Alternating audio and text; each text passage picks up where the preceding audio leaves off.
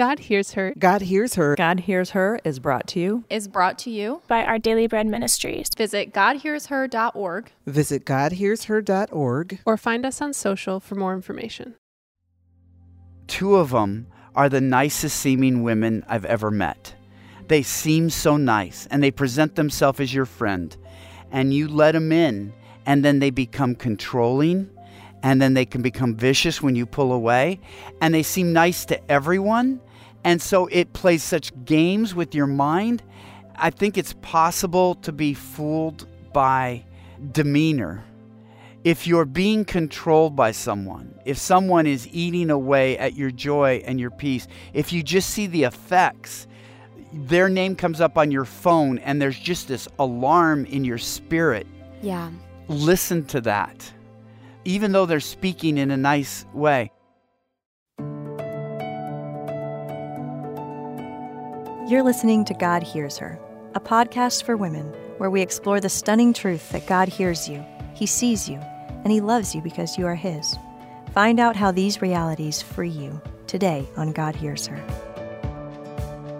Welcome to God Hears Her. I'm Elisa Morgan. And I'm Erin Eddy. When I say toxic people, who comes to mind? Is it a coworker, a family member, someone at your church? Maybe it's a group of people who feed off of one another in the worst of ways. What makes them toxic? What's the difference between a toxic person and someone who's just broken and needs extra love? How do you know when it's time to walk away from a toxic person? Well, today, our guest Gary Thomas will be leading us through a discussion of how to recognize and when to walk away. Some of you may be familiar with Gary Thomas. I actually met him not long ago at a conference that we both attended. He's the author of multiple books, including Sacred Marriage and Sacred Parenting. He's also a pastor. And today, Gary is joining us to discuss his newest book, When to Walk Away: Finding Freedom from Toxic People. And just a quick note, Gary happened to be in town when Elisa was not here, but we did not want to miss out on the interview, so Elisa joined us on Skype, and you may be able to hear that as you listen. Let's get started. Here's Gary as he begins our conversation by sharing an example of toxicity from his life. This is God Hears Her.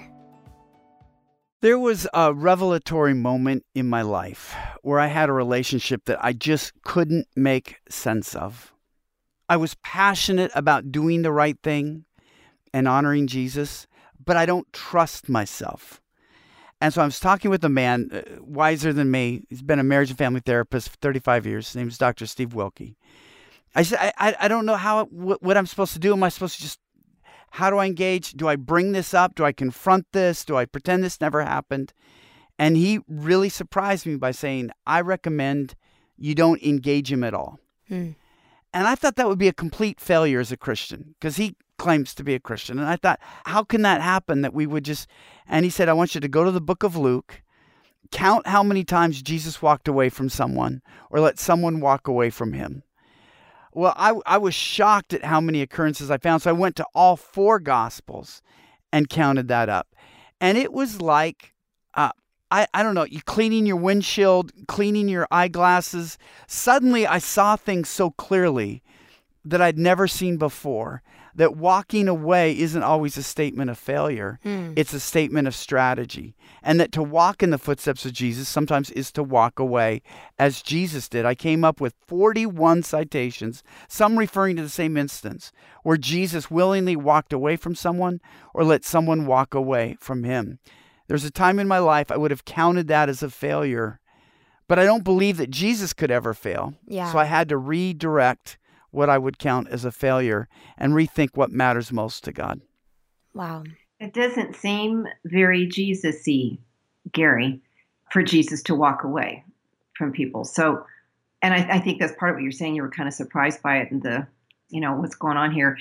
How is it Jesus-y to walk away? I mean, besides the fact that he did it and he doesn't fail. Jesus was so focused on a mission. He pled with his disciples, pray for more workers. What's he saying? There's not enough of us. This message is so important. It's the most important message anybody could ever have. We need to pray for more workers. And then he said in John 15:8, by this is my Father glorified, that you bear much fruit. And he had parables about a tree that wouldn't produce fruit, and then it was going to be cut down. The guy said, well, let me give it another shot. Or not a parable, but a demonstration when he cursed a fig tree for not producing figs. He's going throughout his life and ministry teaching the disciples we're to bear much fruit. What opened my eyes, though, was Matthew 6:33, when Jesus gives those tremendous words, seek first the kingdom of God, launching his church on the offense. And then just a few verses later, Matthew 6:33, then Matthew 7:6. But don't give what is holy to dogs or throw pearls before swine, or else they'll turn and tear you to pieces. And so he's saying, here's the offense, but you also need to play defense, because what you're doing is so important that if you waste your time on toxic people, not only will they not receive it, but they'll turn and try to tear you to pieces. And Jesus is saying, in serving me, I don't want you to be torn to pieces. That doesn't please me. That doesn't serve me. It hurts me. And so I've given you words of warning. Please walk away rather than let that happen. In the context that you're talking about in the Sermon on the Mount, it is so interesting. And I love what you're saying, that what's Jesus-y about walking away is a kind of a boundary-making effort to be self-protective. Now, not like self-narcissistic loving or self above others, but self-loving, self-respectful. Yeah. And in that passage in Matthew 7, Jesus is talking about judging, not going and offering your judgment opinion of what's right and wrong to people who blah, blah, blah, blah, they don't want to hear it because it's not going to go anywhere. So in a way, this is very counterintuitive. Mm-hmm. And yet it's Jesus-y, because he's the one who said to love the Lord your God with all your heart, soul, strength, etc., and love your neighbor as yourself. You have to love yourself. Yeah. The reason we need to learn when to walk away is to know where to walk toward, what to walk to. And I think what's kept us with misplaced guilt is a lack of mission, a weak sense of mission. I don't want to put it in a negative term. A ballerina, the night of a performance, knows she's going to make many people happy with their performance, but she's not running a marathon in the day of, because she's going to be too tired. Her legs are going to be too sore.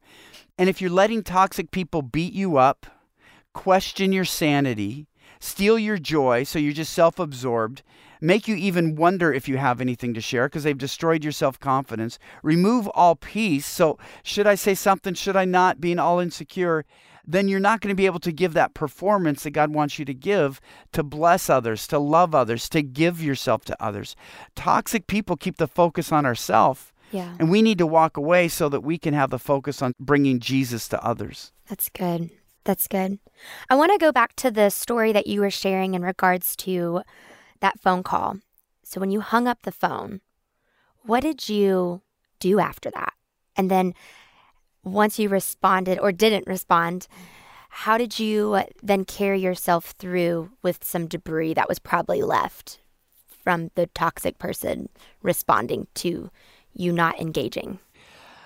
Here's the analogy I use when you're dealing with a toxic person, what I had to do with this person. I don't want to become toxic in response to others' toxicity. Mm. My job and my calling before God is not to call out toxic people and to make sure everybody knows they're toxic. I look at it like I'm driving along a freeway. I might see litter on the roadway, but if there's a couch blocking the road, I've got to remove the couch so that I can keep driving forward. So I'll engage a toxic person when I must. Yeah. But if I don't, I treat it like litter on the side of the road, to be honest, and just... because it doesn't do any good to engage them, I've found. Sometimes you have to, but then I try to do it in a way with honesty and integrity.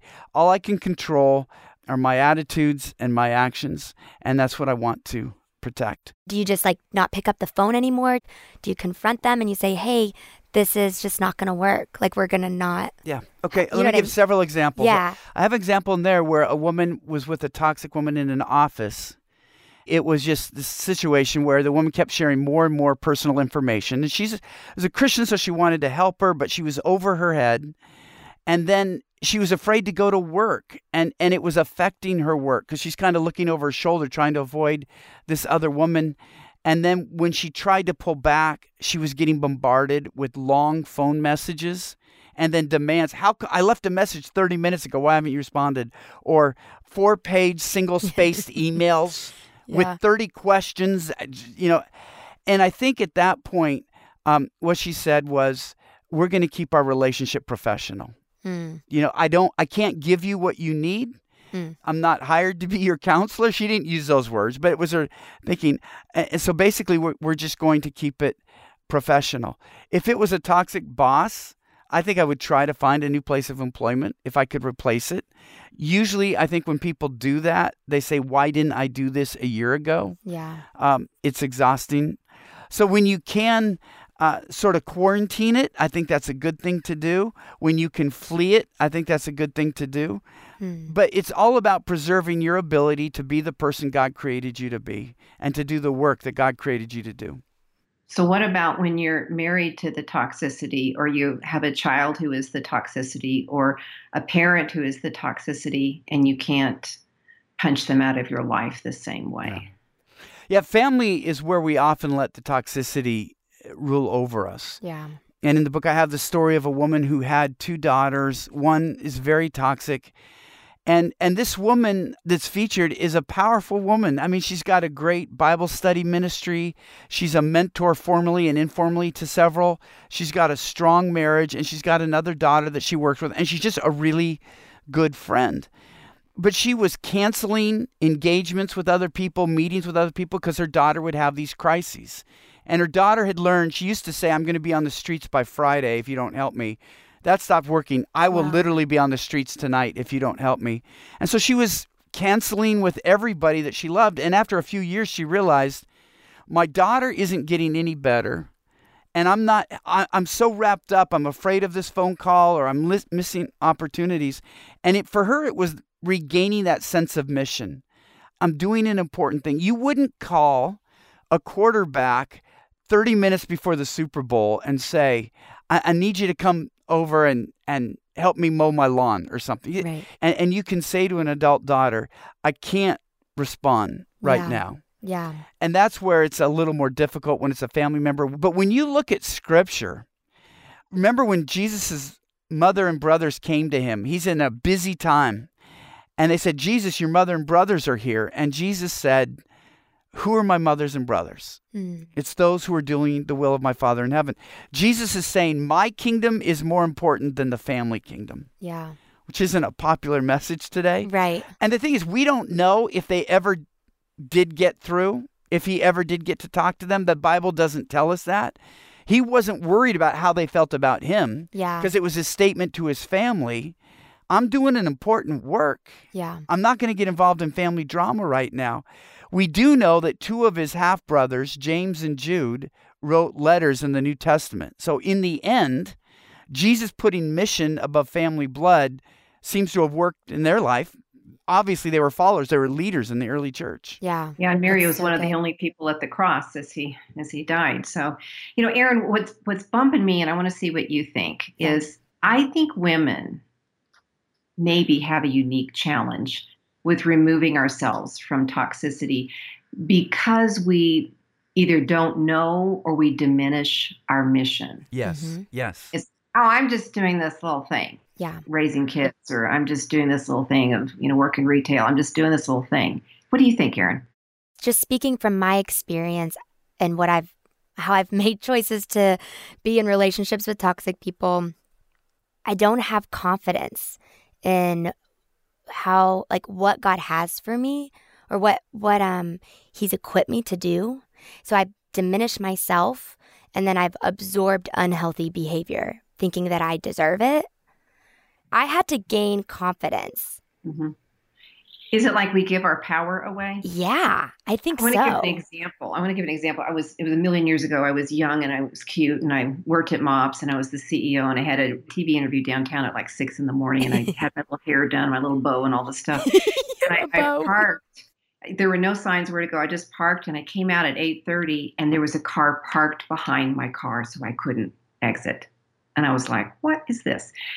So I went into this law office and I told the receptionist, I'm in a pickle here. You know, I've got a meeting back at my office, you know, and could somebody please move their car? And she looks at me and she goes, you did not park in Mr. Johnson's place, did you? And I'm like, who's Mr. Johnson? Well, she finally buzzed me through and I got to go into this man's office who was like this wiry old 95-year-old cranky dude who goes, yeah, you parked in my place and you could just wait until I have court at 11 o'clock and that's your due. And I was like, oh my gosh. And I tell you what, I shrank down to where I was like 6 years old. Yeah. And I went out and sat in my chair and rocked my little feet like I was six. Yeah. I was so terrified. And I sat there and I went, this is not right. This is not right. But I couldn't find my voice. Yeah. And I kept being diminished. And I finally pulled myself together and I said to her again, you know, could I see him again? And I went back into his office and he was just waiting for me. It was so funny. And I said, Mr. Johnson, I've apologized and I'm not sure what else you're asking for from me. I need to know what it's going to take for you to move your car. And he goes, nothing, I told you. And I said, well, then I'm going to have to call the police and tell them that you're holding me here against my will. And his little eyes twinkled and he said, you go, girl. And he his car. And that experience has so shaped me of how I can just kowtow and give over to all my power. Here's all my power. You can have it. I'm just a little 6-year-old girl, you know, instead of going, here's my voice. Here's my mission. As she said, Gary, what can I do in this situation? Whoa, huge lesson. Wow. And he respected you for that. His view of you increased by you standing up for that. Yeah, he was kind of cute about that. But you have to develop that muscle. I mean, you've got to work out. You have to keep saying no to unhealthy behaviors. But I think it's developing that confidence to say no is the hard part for younger women. Mm-hmm. Maybe? What do you think, Gary? There were decades ago, and I love this perspective, speaking as an older guy here in my 50s. As God just brought it to mind, I was recently traveling here to Grand Rapids. I was signing a new book contract with Zondervan. So next 3 books. I've got so many going on. I'm just thinking of these speaking engagements. And I think of this, one of the most toxic people in my life from years ago, who at one point had some authority over me. And I was just terrified that he could ruin my career. And he could, and at that time, it looked like maybe he could have. And I just laugh now at how powerless he is to do anything. Mm. And how invisible he has become in my life. And I remember I felt the Lord tell me back then, this will be a blip in your life. You'll look back. But it was larger than life at the time. And it really will feel like, for some of the younger women here, this might seem like hyperbole, but just as when you were a little girl and you thought there was a monster under your bed, and you look back now and laugh, my guess is when you're in your 50s and you look back at the people that you allowed to terrorize you in your 20s, they're going to feel like those monsters under the bed. Yeah. God didn't allow them to do to you what you thought they would do. And there might have been a momentary hurt, but in the course of your life, they'll be very insignificant because of the power of the Holy Spirit. And that's what, it's not because of who we are. It's not our gifts. It's not our personality. It's the power of the Spirit within us that is available to literally every believer. So you're touching on a little piece that I want to go back to. There are toxic people in our lives who have deeply wounded us. And so when we look back at it, we can't laugh. We still cry because of the abuse or the torture or whatever. And so just to touch for a moment on that, I agree 1,000% that usually we grow out of that kind of control as we're doing our work and leaning into the growth that God wants to accomplish in us. But there are those times in our lives when the wound has been super deep and a person has been toxic to the point that they've really poured their poison into our beings, and we've become so wounded by that. When we come back, Gary will not only define what a toxic person is, but will also help us think about when we should walk away. That's coming up on God Hears Her.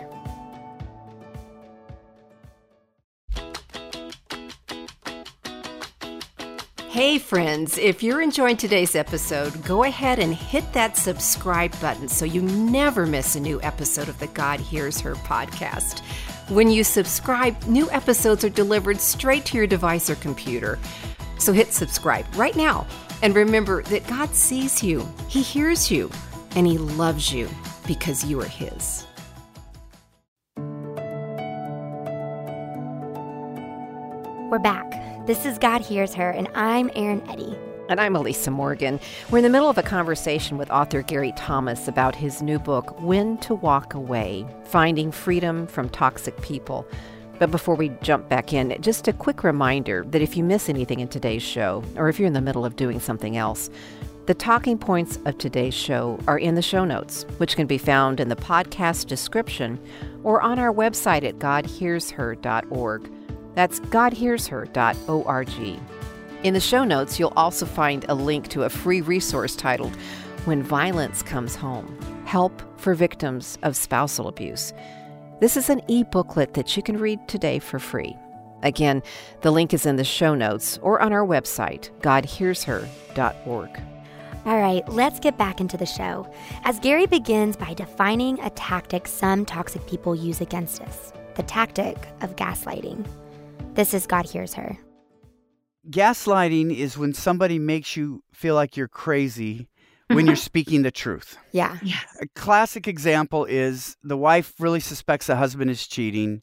He says, well, that's just because you're jealous. It's because you're delusional. And then she finds out he's been cheating all along. Yeah. Are you sure you're not stealing money? Oh, come on. I'm the last person that would steal money. Why would you think how dare you? And then you find out they're stealing money. So gaslighting is really attacking your sanity. Yeah. Making you feel like you're crazy. And why that's so devastating, number one, is it undercuts your confidence to speak up for anyone. When you question your own sanity, they're destroying you. They're destroying your foundation from which you can reach others. And so it's a really serious and cruel mind game. And so then toxic people, how would you identify what toxic people are? I think it's important to point out all toxic people are difficult, but not all difficult people are toxic. That's good. There are some people who are hurt, who act out. There are people who are just difficult and will let things go. Toxic I reserve for people who are destroying you bit by bit. They want evil for you. And it's, you know, we didn't get into the bit on marriage. I kind of dodged that question and used the example of a parent. But let me just say, as a pastor, where my eyes were opened is when I realized that for a toxic person, a healthy marriage, a healthy church, a peaceful office environment would be boring. They have to inject drama, intrigue, slander, gossip. They have to turn people against each other. They don't want a healthy marriage. They like the conflict. They like the hatred. They like the negative drama. And they will try to keep the marriage alive, not because they want to love someone or enjoy the marriage. They want to keep the platform of abuse alive. Marriage offers this singular platform where they can terrorize a person. And they are great at gaslighting pastors and suckering them in using religious language. Yeah. And then it's an entirely different person when they get home with their wife. And we need to be wise about that. So an analogy I might use is that a difficult person might come along and take some of your food, and you're frustrated and maybe you're a little bit hungry. A toxic person is more like a cannibal where you say, I don't have any food. They say, well, cut off your arm. That'll do. And I'll roast that. And you're depleted and they're destroying you as you're interacting with them. And when somebody is destroying you as you interact with them, for you, that person is toxic. I wonder, Gary and Erin, if there is actually a pull toward toxicity in certain seasons. Now, what I mean is when a young man and woman first marry, there is this natural kind of dance with the in-laws and the parents going, I'm separating from you, and I'm cleaving unto him, and suddenly they become all wackadoodle toxic. And they're simply setting boundaries, but they are young, and maybe the parents had never seen this behavior before, and so they're suddenly thrust into a seasonal time. And maybe toxic is too strong of a word for these developmental milestones we go through, but I just know for me, for my friends, for even my parents, what I put them through, I would become toxic at different times. And maybe not the way you're describing it, but sure not my best self. Mm. I think we need to distinguish between acting in a toxic way and being a toxic person. Oh, that's great. It's a huge distinction because toxic people love to act in a toxic manner. Healthy people will occasionally act in a toxic way. And when they understand it and they're convicted by it, they're appalled, they repent, they want to change. I don't think you're hurting your parents intentionally to hurt your parents. You don't get joy out of hurting your parents. Yeah.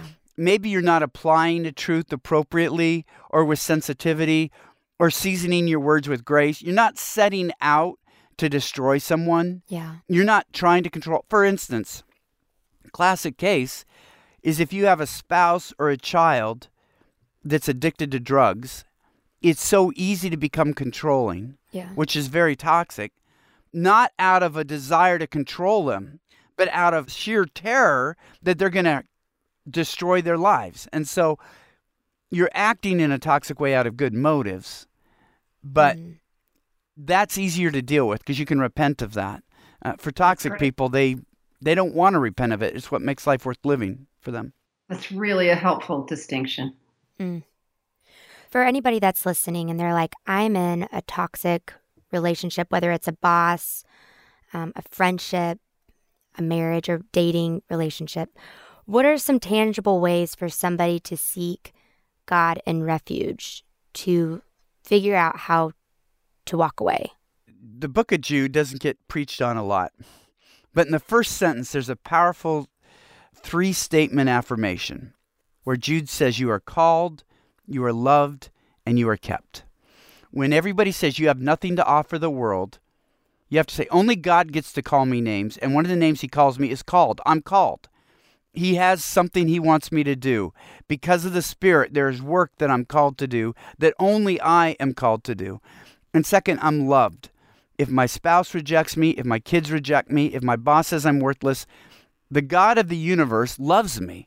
And I'm kept safe in Jesus Christ. If I stand up and if they attack me and if they gossip about me, you know what? You are kept safe in Jesus Christ. And so I think when I went through that passage and I just decided I don't get to call myself names because I can be toxic toward myself. Yeah. I'm not going to let others call me names. God is the only one who gets to call me names. And in Scripture, I'm called, loved, and kept. And those are the names I'm going to hold on to. And that's the foundation then that allows me to walk away from others. You know what? You can threaten me, but the God of the universe says he's going to protect me. And we're just not giving toxic people the power to terrorize us as much as we can walk away. Hmm. When you are allowing yourself to be treated in a toxic way, it grieves the heart of God. He doesn't like to see his daughters abused. And walking away is actually an act of worship. When somebody treats you in a certain way and you say, you know what, every time you interact with me, you sin against me. And if you're not a Christian, that means you're going to be punished. If you are a Christian, that means you're going to be disciplined. I'm going to do you a favor and not interact with you so that you can't sin against me because I don't want God's anger to go against you. And selfishly, it protects you. Yeah. But in another sense, you're loving that person because you're saving them from the consequences of abusing you. And, you know, I have two daughters, and few things would grieve me more than seeing somebody terrorize my daughters, cause my daughters to lose their sanity, their peace, their joy, their security. I would want them to walk away. I'm a sinful human being. How much more does your Heavenly Father want you to worship him by walking away from those that are terrorizing you? Mm. I have such good friends that I'm so grateful for. Lisa and I have gotten together with some other couples, and there's this woman, and she said, I've had three very toxic people in my life, and two of them are the nicest seeming women I've ever met.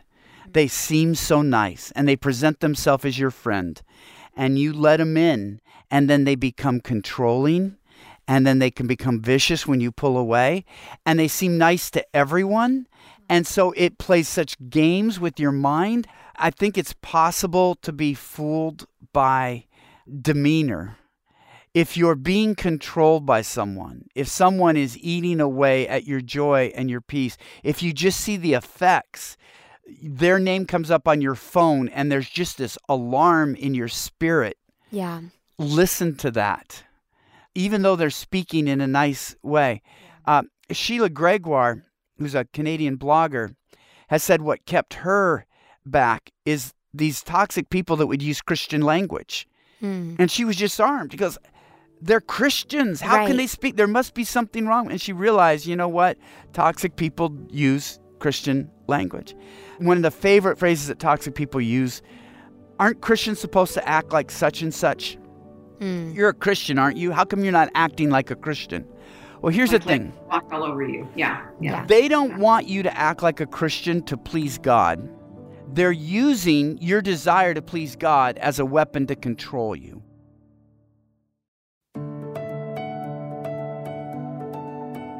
I think Gary's right, Elisa. Toxic people want control, and they will even use spiritual language and appeal to God to try and get us to do what they want us to do. Mm-hmm. I think so too, Erin. And we need to watch out for that.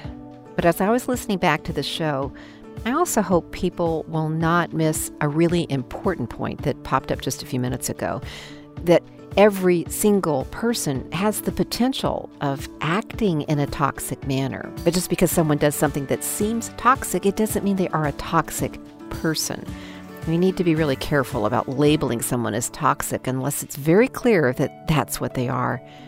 If you think you know someone who's toxic, maybe pray and ask God to make it clear to you, and then ask God to give you the courage to know how to respond.